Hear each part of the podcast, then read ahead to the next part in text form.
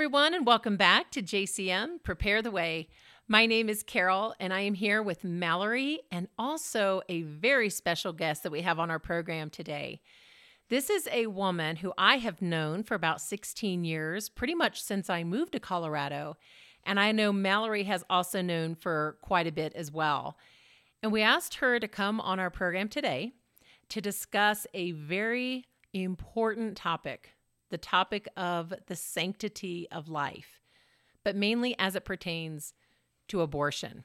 We know that this is a hot button in our country right now, actually, a hot button around the world.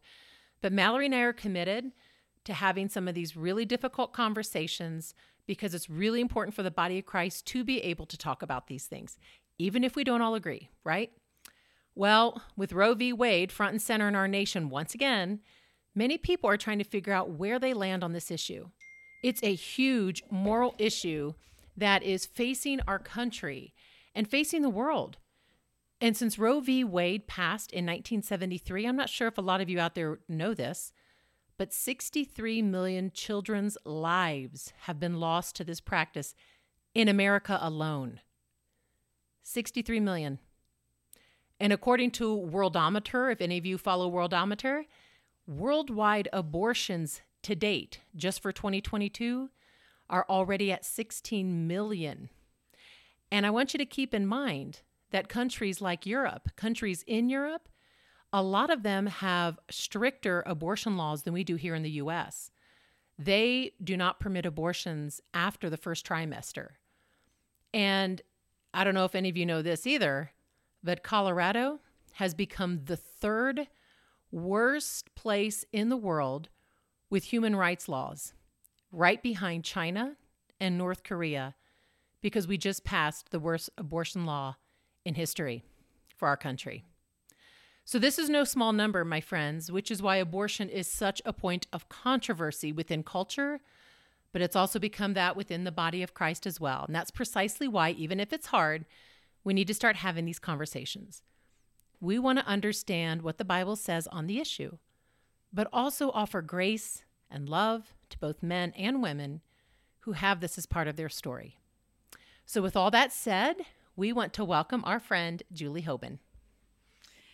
Carol and Mallory, thank you so much. Um, I'm just so excited to be back in Colorado with you. I'm currently with YWAM in Kona, Hawaii.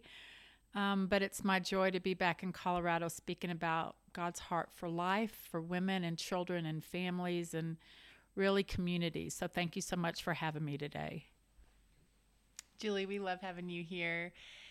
And you know, we're talking about such a sensitive topic today. Would you take just a few moments, maybe just introduce yourself a little bit, and give us a bit about your background and why this topic is so very important to you? Yes, when, when you asked me to speak, I thought, how long do we actually get to talk? Because I would, I am passionate about this issue, and so I'll give a little bit of my personal history with abortion and and share a little bit about where God has brought me on this journey. Before I start, I really want to say to whoever is listening, I'm going to share you my story of abortion, my own personal experience, but I never want to put my story on another woman or another family. So as we share today, we're asking that the Holy Spirit come and especially if abortion is a part of your story, we're just asking that God come and speak to you where you have need and that the Holy Spirit will come and and bring wisdom and um, if there's needed freedom and healing that is our heart for you today so again as i tell my story it's my story every woman that experiences abortion experiences it differently but i'm going to give you just a little bit of my story and then we'll keep going um, I am in my 60s now, but when I was younger, I've actually had two abortions. Um, my first abortion was at the age of 15. I was raped and became pregnant, and my parents, I had a forced abortion. My parents forced me to have abortion. This was in Austin, Texas, right after Roe v. Wade became legal, actually. And you take the trauma and violence of rape, and then you take the trauma and violence of a forced abortion. And it was actually 40 years before I was ready, really, I think, in the maturity of my faith, um, to face the healing that I needed to go through. And that healing was very different from the healing I went through. I chose an abortion um, right after college. I was a believer at the time. And those two abortions really affected me very differently. With the one that I chose as a believer, I was a new believer.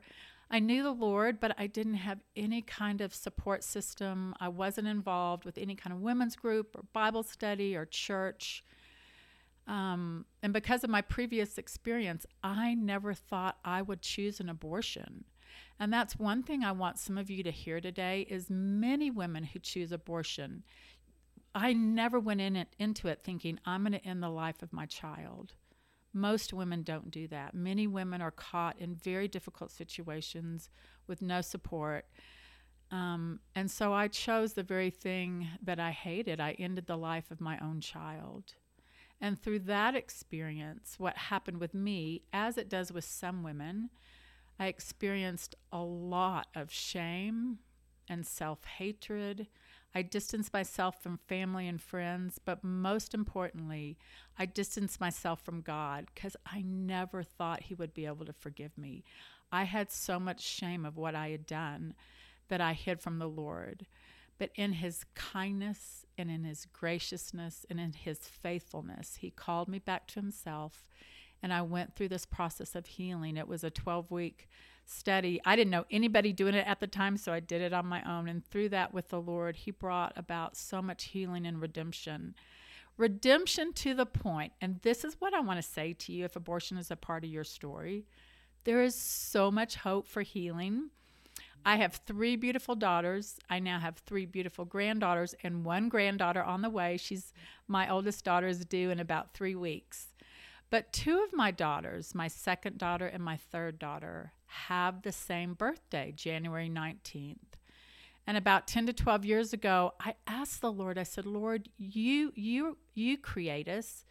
Our days are in your hands. Why did you give me two children born on the same day, 3 years apart? And this is what he said to me. He took me to Isaiah 61 where it says, I will give you a double portion for your shame. The abortion that I chose was January 19th, the exact same day that I now have two children born on. So, um, as we continue on this day with this very difficult subject, I just want you to know that nothing is impossible with God. And so, I have so much hope as we continue on our talk today. Thank you so much, Julie, for sharing that. I, I've heard your story uh, multiple times, and every time I hear it, I, I'm just in awe, truly, of what the Lord has done in your life. I've known you for so long, and um, and just the hope and the love that you pass on to other women and men who find themselves in this situation. And you know, um, both of you know I'm a data girl. You know, I love data. Um, and I was rereading some of George Barna's latest research. If you don't know who George Barna is, he is a well known researcher for faith in America for the last 30, 40 years. And I was rereading some of his latest research in the last year and a half as it pertains to the value of human life. And in their research, their findings uh, stated that as a nation, our biblical fo- foundations, of course, they're, they're starting to erode, but Americans' understanding of the fundamental nature of humanity and the value of human life is shifting significantly, where more than six out of 10 adults cannot bring themselves to perceive life as sacred. And that is why you look around and we have the disagreements that we do as it pertains to this issue. Why do you think and I don't know if you can even answer this, Julie, but maybe something that might come to mind, you know, where did this all go off course for us? Where all of a sudden we don't even consider a human life as sacred, but yet we'll consider turtle eggs or eagles, eh, you know, little eaglets and things like that important enough, but we don't consider a human life. Why do you think that is? You know, Carol, thank you. That's a great question. I'm not sure I have the broad answer for that, but two things come to mind at first. Um, I think the first thing that comes to mind is because I've asked the Lord that why has abortion, why has this come to this point in our country? And I think the first part is every human created is made in the image of God. We are the image of God on the earth. Every single one of us, every color, every creed, male or female, we carry the image of God, the imago Dei. And so, what I think abortion is doing at the root is destroying the image of God on the earth. For every child who loses its life, if we just look at America, 63 million 63 million. I don't even have a concept of what 63 million means. But there are 63 million men and women, sisters and brothers missing from our country who carried the image of God. Each one of them was unique. Each one of them was created and crafted um, with different characteristics, different facets of a God who was who is infinite. So for me, I think the image of God, the evil, the evil one is trying to destroy the image of God on the earth, is really a simple answer.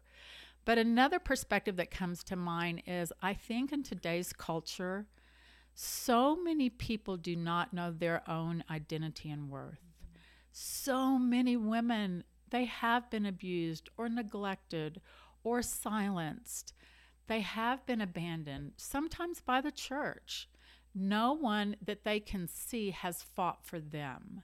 So if we don't have a sense of our profound, unique value and worth, if I, as a as a woman or as a man, because of course the, the man is always a part of this story, if I don't have a sense of my own life and what I am worth, how am I able to fight for a life that I can't even see?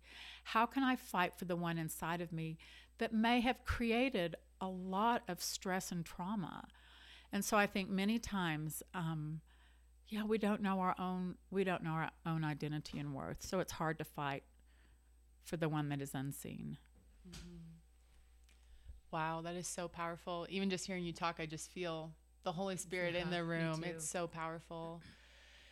Um, Julie, you know, one of the questions that comes up in Christian circles is why are so many pulpits, why are they struggling to address this core issue about life? And what would you say is your experience with that? Oh goodness. Okay, now now we're jumping in. um, I'm just going to talk. So interrupt me when you want, and sure. and I'm just going to say a lot of things. So, oh goodness, Lord. Um, I think the church is the answer to the issue of abortion. So what's happened? In our country is Planned Parenthood and the pro-abortionists. They've actually been masterful at their at their branding. They've come up with slogans like "We we care about you. We're going to fight for your rights. We care about women."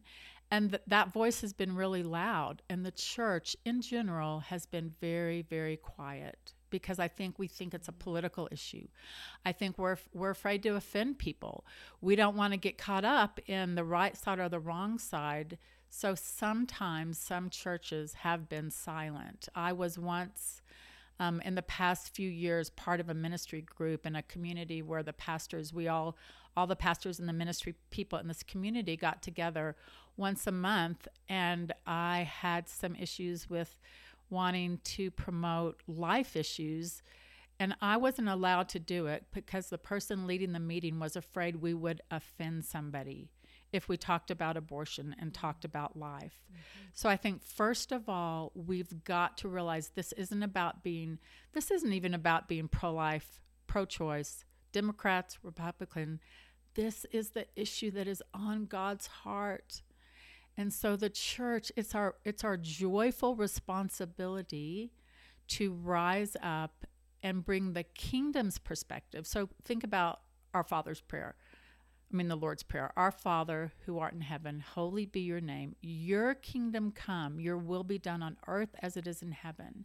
And I think what God is asking in this moment is that we bring kingdom principles and kingdom strategies down into earth. If we if we think we're empowering women with abortion, that's what the world system is saying. The world system is saying we care about you more. We're going to empower you. We're going to empower your right to choose. And the way to do that is ending the life of your own child inside your womb. And it is time that the church rise up and say, no, in God's kingdom, there is no lack. There's no lack, there's abundance.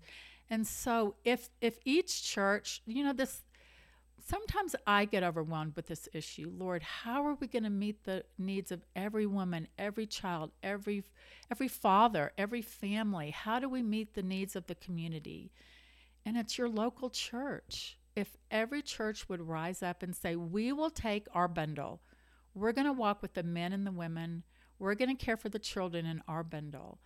Um, the kingdom has enough answers to empower women to make choices that are actually um, the brave and the courageous thing, and that's to to bring life forward. So there's so many there's so many organizations that do this well. There's so many churches in America that have been a voice, but we are now calling the church forward and saying it's not enough just to be pro life. We need to be pro family, pro woman. Let's walk alongside the woman. Let's say, so in, let me back up a little bit. In my own story, I've had women live with me that were pregnant and had no place to go. I've helped start homes for unwed mothers. I've done um, recovery and healing groups for women who have had abortions. So I don't say this as an idea. It's hard and it can get really messy. But that's the gospel. The gospel is the, love is enough. The gospel says Jesus has come for every woman, man, and child. And so if the church could step away from being fearful of, it, of offending people and care for women in need with their practical needs, then I think we would have a better answer than the world system currently does. Thank you so much. Um, you know, most of us have a personal connection to abortion, whether it's been a personal experience or maybe a family member or a friend. It hits close to home, I think, for everybody out there.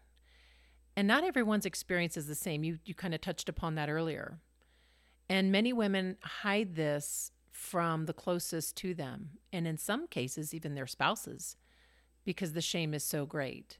And I know you touched upon shame a little bit earlier, but can you speak to those people out there, Julie, who may be struggling with the shame of abortion? Um, yes, as I as I mentioned, I've had two abortions, and it's interesting how I saw the Lord come and meet me in my time of sorrow and distress and shame and guilt and self hatred. Very different ways with those two abortions. So, um, yeah, what I just want to say to you is remember Christ on the cross? He despised the shame for the joy set before him. And you are the one, if you're carrying shame of abortion, you're the joy that was set before him. It's you. And what I learned in my own healing is there truly is nothing Nothing is impossible with the Lord. With the abortion that I had um, from rape, the violence and the trauma of, of the rape, but really the abortion was so extreme. I didn't think God had enough grace for me to walk through that healing. And He did, y'all. He does. That's who He is. He is healing, He is life, He is the truth that's going to bring you freedom. Um, I don't know if we'll have time at the end of the podcast, but in in the healing of that abortion, he gave me a vision of heaven and where the children are that who have been lost with abortion. So if that's a part of your shame, if that's a part of your story, I want you to know that I believe with all my heart your children are there in heaven just waiting. They they are more fully alive than we are here on the earth. They stand in so much perfect love with the Lord. Um, that they will meet you face to face someday with with great joy. There is no regret. Um, especially in the Christian circles, this is something I've thought about lately. Is we still are throwing rocks at the woman. Do you remember the story of the woman who was caught in adultery? And they wanted to throw rocks at her. And with the story of abortion, this is still happening in many churches. We're still wanting to throw rocks at the women with shame. And I think that's where the church needs to repent. I remember one time I shared at a very large church, about the grace and the mercy and the love and the forgiveness of God. And I literally walked off of the, the where the pulpit was. And as I was walking down the stairs, a woman walked up to me and she said, Aren't you ashamed of yourself? How could you dare talk about abortion in my church? And this is how deeply the Lord has healed the shame in me. I was able to look at her and said, "No, I'm not ashamed." I said, "I will always I will always grieve the choices that I made, but God has taken my shame and replaced it with his perfect love." So there's so much we could talk about that. There's a lot of for some women, there's often a lot of grief, a lot of loss, a lot of fear that God's going to punish them for having an abortion and they'll never be able to have children. I thought that. I thought, well, I'll never have children. And now I have three and almost four grandchildren. So, in God's goodness and his kindness, he he wants to meet the desires of our heart. And so if abortion is a part of your story, I just encourage you if if there is some healing that you need, um, seek a local pregnancy center. They often have post abortion redemption healing groups.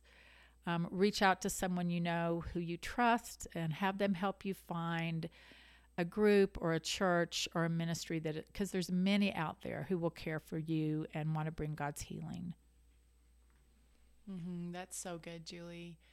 And you touched on this um, people who are struggling emotionally as well. Um, but what about those women who are struggling emotionally? And then, you know, some women are dealing with major psych- uh, psychological side effects resulting from abortion. And what would you say to those women? You touched on it a little bit, but maybe just go a little bit more in depth. Yeah, I think for me, there's there's different things. Um, sometimes professional counseling is needed. Um, sometimes a lot of my healing came through worship, came through prayer, came through um, the word. How often God has spoken me, spoken to me through the truth of Scripture over and over and over. His loving kindness endures forever through His word. I think if you can find one person to share with, if you've never if you've never told your story, telling it one time will open up the, the pathway, will open up the door to your healing. I'm this is so exciting. I received a call yes or it was a text. I received a text yesterday from a, a woman who knows my story and she's connected me with a woman who has had an abortion. So we're actually going to talk in the next day or two. So sometimes it's having the, the courage just to just to start the conversation. Um, and that can lead to your healing. Let me divert a little bit in regard to this. Something that Carol said earlier was we've got to talk about this issue. That's part of the problem. We've been silent on it. And I've spoken a lot about abortion, but recently I've been asking the Lord, Lord, how do we talk about this issue? I'm, I felt like what I was saying was not getting through anymore. And there was a new way, there was a new wineskin how to talk to women and men about abortion. And what the Lord had me do, instead of talking to people, I engaged them in the conversation. Mm-hmm. And I created a really safe environment where there was no judgment. And again, it wasn't being about being political, it wasn't about Democrats or Republican. It was let's talk about this issue. And as we engaged in a safe conversation, we engaged in different people's different perspectives, different feelings. Um, there became such a unity of value of life that I think we have to we have to figure out different ways to talk engage people in the conversation and not just talk to them. Yeah, I think you hit on something really important, Julie, and it's it's the conversation. I think uh, there, having been in ministry, um, inner healing ministry for a while, one of the quote, hidden sins in a lot of people is the sin of abortion and or just that whole experience they had and and how much they've held on to it and when you hold on to something whether it's abortion or whatever whatever it is right. that has separated you from the lord um, over the years what that can do to you mentally what it can do to your body physically what it can do to you relationally and spiritually. But once it's shared in a safe environment, like you mentioned, the the healing process begins like quickly. Mm-hmm. And I have seen women and men just so set free from that bondage of that the accuser of the brethren keeps whispering in their ear and they're set free from that and they do receive that grace and mercy from God and it is a beautiful thing to witness. And did you want to add something? Yeah. Yeah, thank you, Carol. That I was just thinking what you said was so so good about um, in the story of abortion, some a group, a people group that often gets forgotten is the fathers. Mm-hmm. And I, they, there's actually a ministry called Forgotten Fathers because we so much care about the woman and want to want to fight for her. We care about the child, but in every in every abortion there was a father and I have worked with men who they were the ones that wanted to keep the child. And in many states, the father has no right, he has no say um, whether the woman is going to have an abortion or not. So, in this story, Carol, like you were saying, as we we, we open up more and we talk more, we must always remember to talk about the father because sometimes they are deeply grieved and they have their own brokenness and their own shame with the story of my own abortion that I chose, this is really profound to me. It was 30 years later, the man that was the father of that child came to me and, and asked for my forgiveness. And he said it wasn't until he held his firstborn child that he actually realized what he had asked me to do. Mm. So sometimes men process, well, most of the time, I think, men process abortion much differently they weren't pregnant. Their hormones weren't changing. They weren't carrying the, the child within their own womb. So they, they have a different experience. But their loss and the loss to families can be just as great as the loss to the woman. So let's start talking with the men as well. Yeah. You know, um, Julie, a big pro choice argument today is that if abortion isn't legalized, most women would just go and have it done anyway, right? Which can be done unsafely if not done in a medical setting. And that was the experience decades ago. So, how, as Christians, can we respond to this legitimate issue? You don't have to answer this, but I'm just genuinely curious. Well, actually, I will answer it because I, I I have a hard time with it being a legitimate issue. So let let's go let's go to the very basics of abortion. If abortion is ending the life of a child, then why would we ever legalize the safe killing of a child? We don't legal we don't legalize the killing of a 2-year-old or a 12-year-old or a 52-year-old. So that's one of those masterful arguments that the pro abortion side has put forth. We have to have legal abortions to keep women safe. If abortion is ending the life of a child, then it's actually murder. And if we're ending the life of a child, we would never, ever want to legalize it. Yeah. And I, I, um, being here in Colorado and having just had the heinous law passed that we just passed, especially for a full term child and removing all rights from the child. It is it really devastated so many people out there, even people who who do stand strongly as a pro-choice person. It's really hard to get your head around the ending the life of a child that can be uh, birthed and adopted out that can has a viable chance at living. And so it is a real controversial issue. Yeah. Mm-hmm. absolutely. Um, so julie what are some of the ways that people can get involved to help these women who are thinking about abortions? And you touched on this um, a bit. I just wanted to give space if there's any other ideas for you and just other ways to get involved in this movement. Yeah, thanks so much, Mallory. I this is where I have so much joy and so much hope because I think the church is waking up. So church, let's wake up and let's let's think strategically. How do we actually walk alongside women and men who are in pregnancies that were not planned, that are unexpected? Um, there's lots of there's lots of practical ways. Get involved with a local pregnancy center. It's so it's so interesting to me it's the pregnancy centers it's it's the people who are pro-life that are providing the needed care so you could get involved as a volunteer you could counsel you could help lead um, we have they do parenting classes um, Yeah, so example, here right in Colorado, we have so many organizations that I would stand behind. There's Save the Storks. Um, they prac- they have practical help for women in need, women who are carrying an unplanned pregnancy. Um, we have pregnancy centers all over the metroplex. If you're someone who is geared more toward the political side, get get involved in politics. Get involved at the local level. Get involved involved at the state level. We've always thought that laws don't change hearts.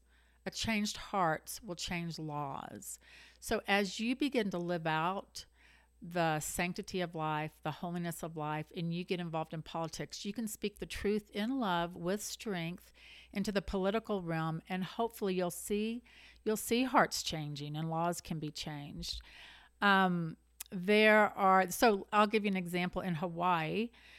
I'm with a pregnancy center there, and we're doing so many things. The thing that's on the horizon that we're so excited about is often women, especially single women who are pregnant, their housing is always an issue. And if you could get a woman in a secure, safe environment where she feels loved and cared for, then it gives her time and space to make a decision that's best for her and the child. So we're in the process of looking to start a home, actually a whole community of um, of living situations for mothers who are pregnant. They, they can have multiple children, they'll come in with maybe two children. But if we can give a woman a safe place to live, give her community, help support her in her mothering role, help give her education to where she can support her own family, walk alongside of her with job interviews.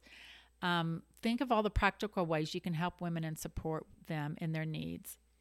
Yeah, and you know, you just made me think of something, Julie, that I'd love to ha- have you share with everybody out there.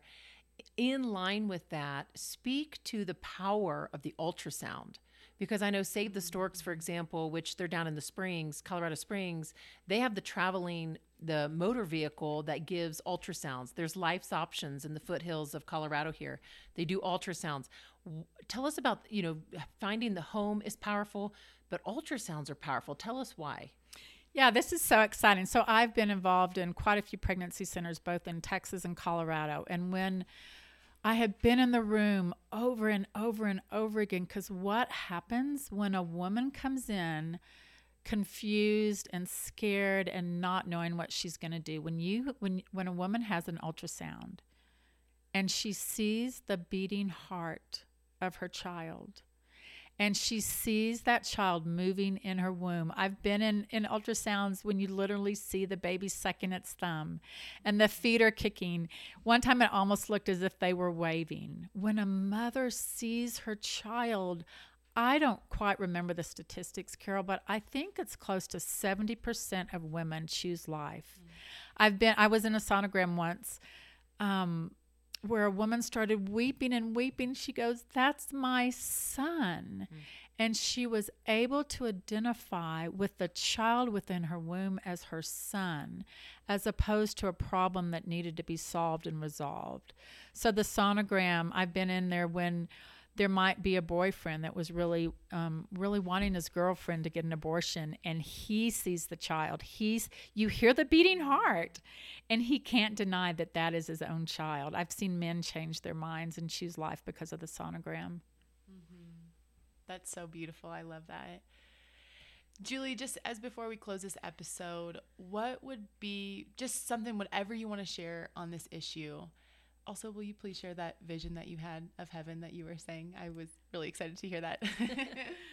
oh goodness, I will. It's um oh, there's so much I I just think in our I think the messaging has been wrong. Again, so much of our world today, I think we're in a season in God's timing when women are going to be empowered to become all that they're going to be. And I know that we have better than abortion to offer women. I, I think we have to really look at that um, and look at families and communities. How do we walk alongside of them? But um, you know, we're called as believers to walk. James 127 says, This is what perfect and pure religion is. This is if if we want one simple answer, do you know what James 127 says? It says to care for widows and orphans in their time of need. That's what the word of the Lord said is pure religion. And the word in the Bible, widow, means a woman without the covering of a husband. And the word orphan means a child without a father. So, our greatest calling, besides making disciples, to know God and make him known, in James 1:27 says to care for the widow and orphan in their time of need. So I think if we can shift our focus to that, I think it empowers all of us to come walk alongside the woman. I think so many times we're called, um, we look at the poor, we look at the needy, we look at the foreigner, we look at the people in our society who have been marginalized.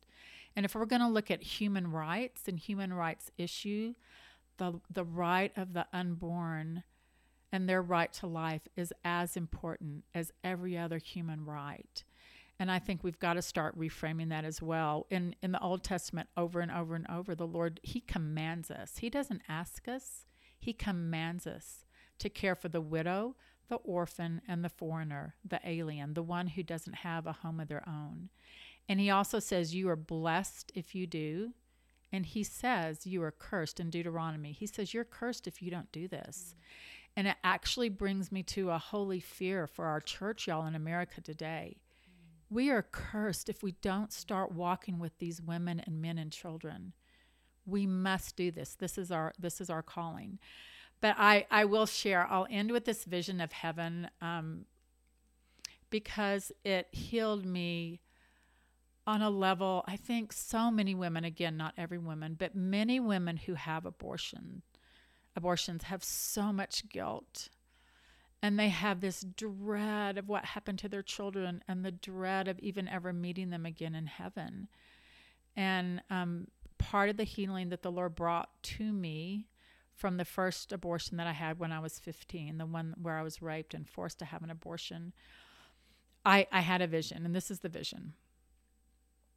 I was me at this age, and there was a little girl about four or five, and she came up to me and she took my hand.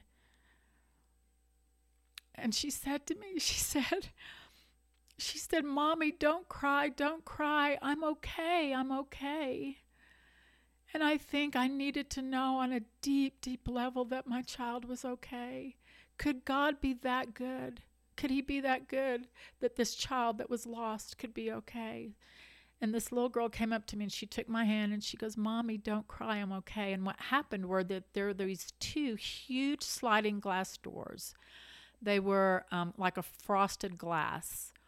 And she stood on the right side and I stood on the left side. And we pulled open the doors and we were looking into heaven. I knew we were looking into heaven. I wanted to be there. We weren't there, but we could see into heaven. And this is what I saw there was this huge it's it's like the stories you hear heaven everything is brighter everything everything is clear. There are smells and sounds and beauty that we we only see a bare reflection here on earth but we could see into heaven. And there was this field and on this field there's this huge huge giant tree. And on this tree is a very simple swing. It was a rope swing. So there were two ropes and but there was this wooden plank that where you could sit like 30 kids at one time.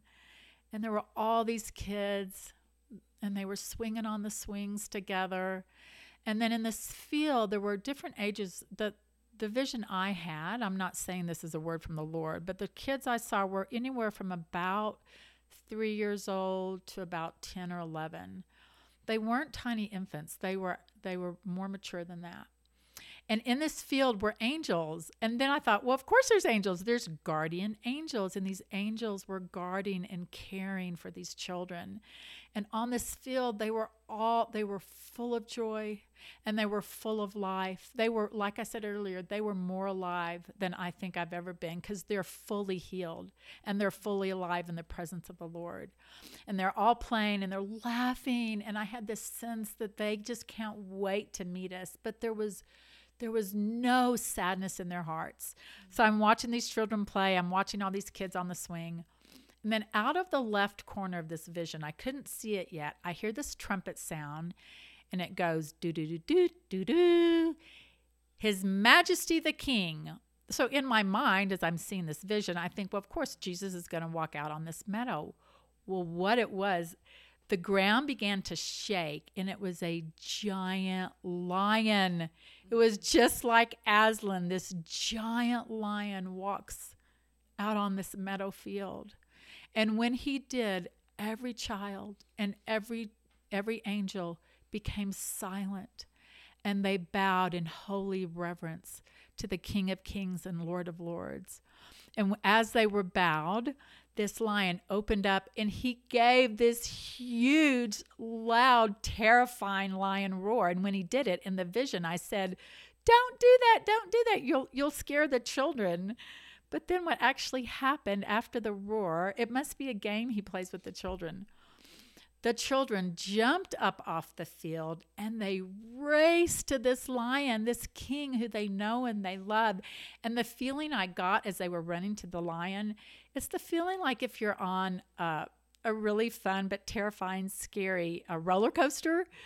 And they were just, they were giggling and laughing and doing somersaults as they ran, and they were tumbling in this field as they ran. And they just could not wait to get to the lion. And as the children got there, he opened up his front two legs. And the children ran to him and he embraced them completely. And then he pulled them into his heart. And I believe I believe that's true. That was the end of the vision. I believe that those children are literally in the heart of the Lion of Judah the King who we love, who we call King Jesus, that's where they live in heaven with him until we come. And as I've shared that story, sometimes the Lord will have me share that story with different women. And I've had, I think it's at least three, three different women start screaming with delight, telling me, I know that field. I've seen the tree. One woman told me she in, in a dream she had. It wasn't a vision, it was a dream. And in the dream she had, she met it was a son that she had aborted and she met the son on that swing. It was the exact same swing. And she got to swing with him.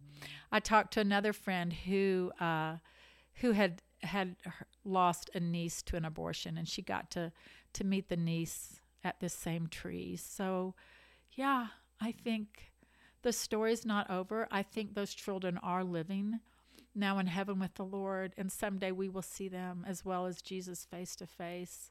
But, church, let's do everything now. Let's do everything now we can do to bring forth the children that God is birthing on the earth. Because as we know, we are in times that we have never experienced ever before in history. And I believe with all my heart that the children that are to be born in this season were made for such a time as this. And we cannot lose one of them. We don't want to lose one. We don't want one woman walking alone in a difficult pregnancy. We don't want one father losing a child that he wants to father. We don't want one family losing a sister or a brother. It's time that that stops and that we rise up and um, really come together across denominational lines, across ministry lines, that we come united as one for the life of our country. Wow. Thank you so much, Julie. Right when you were closing out, that verse came to mind Children are a heritage of the Lord. That means possession. Mm. The children are His possession. So the church must respond. And so we just want to thank you so much for joining us on this program today. You guys, Julie is passing through on her way somewhere exciting because her oldest daughter is getting ready to have a baby in another country. So we just are so blessed that you made the time to come here today and share that. And we hope that it blessed or encouraged or um, just helped someone out there today. That was the whole point of today's episode. And if you have questions for Julie, or if you would like to connect with her at some point, or just have questions for us, please reach out at preparetheway at jcmcolorado.com. Let's keep each other in prayer, my friends. The world is rocking back and forth with so many things, and the church has quite an extraordinary opportunity to influence it for the greater good, for the kingdom of God. God bless you.